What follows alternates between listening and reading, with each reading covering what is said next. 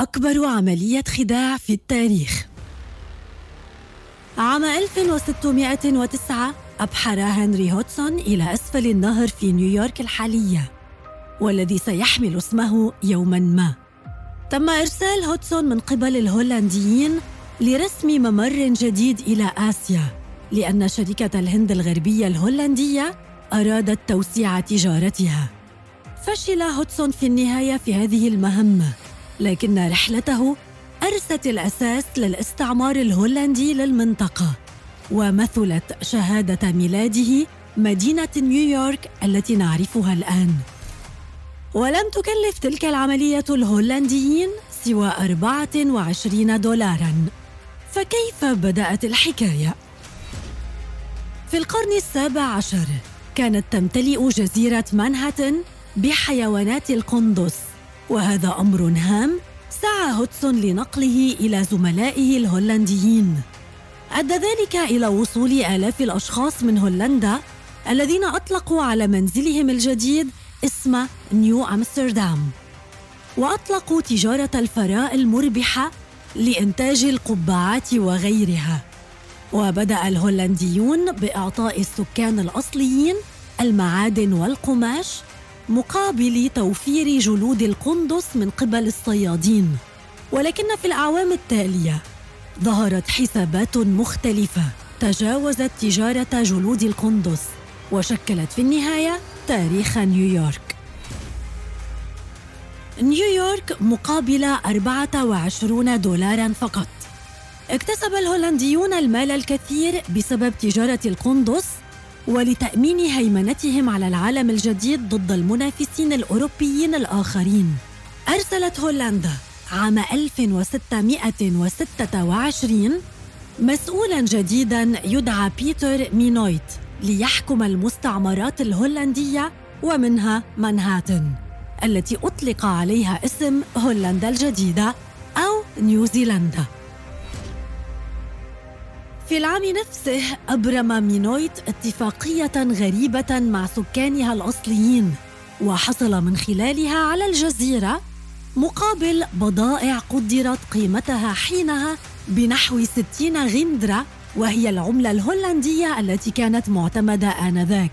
والدليل الوحيد الذي يثبت عملية الشراء هي رسالة أرسلها بيتر شيجر وهو مسؤول بشركة الهند الغربية الهولندية إلى حكومة بلاده. والرسالة ما زالت محفوظة إلى اليوم لم يحدد بيتر من هو الطرف الثاني الذي باع الجزيرة ولكن يعتقد أنهم كانوا قبائل لونابي.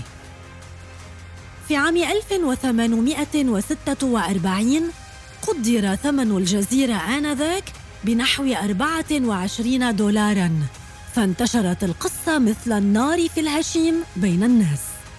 وذلك نظرا لغرابتها وللفارق الكبير بين قيمة الجزيرة الحقيقية وسعرها الذي بيعت فيه. مما دفع الكثير من الباحثين الفضوليين النظر في أصل القصة. فماذا وجدوا؟ لاحظ بعض المؤرخين أن تجارة الأراضي وأفكار ملكية الأراضي الخاصة لم تكن من السمات الشائعة في اقتصاد السكان الأصليين.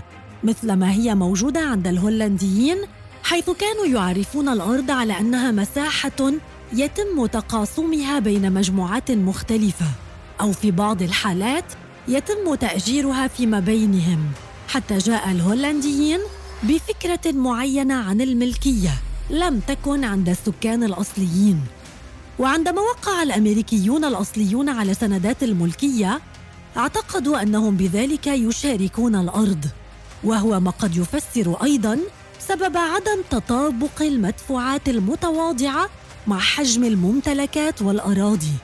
ولأجل ذلك شهدت المنطقة خلال الفترة التالية نزاعات بين الهولنديين والسكان الأصليين. كانت أهمها حرب كييف وهو ما يفسر عدم معرفتهم بقوانين التملك الهولندية.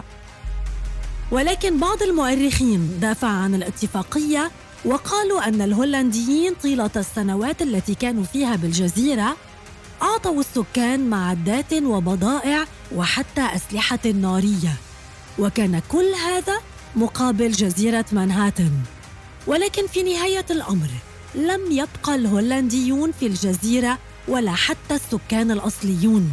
فبعد أربعين عاماً وتحديداً عام 1664 طرد الإنجليز الهولنديين من الجزيرة وأطلقوا عليها اسم نيويورك وعلى مدار العقود التالية تم تهجير الأمريكيين الأصليين تدريجيا من الجزيرة لتصبح اليوم جزءا حيويا من نيويورك التي نعرفها وتتجاوز قيمتها أكثر من تريليوني دولار.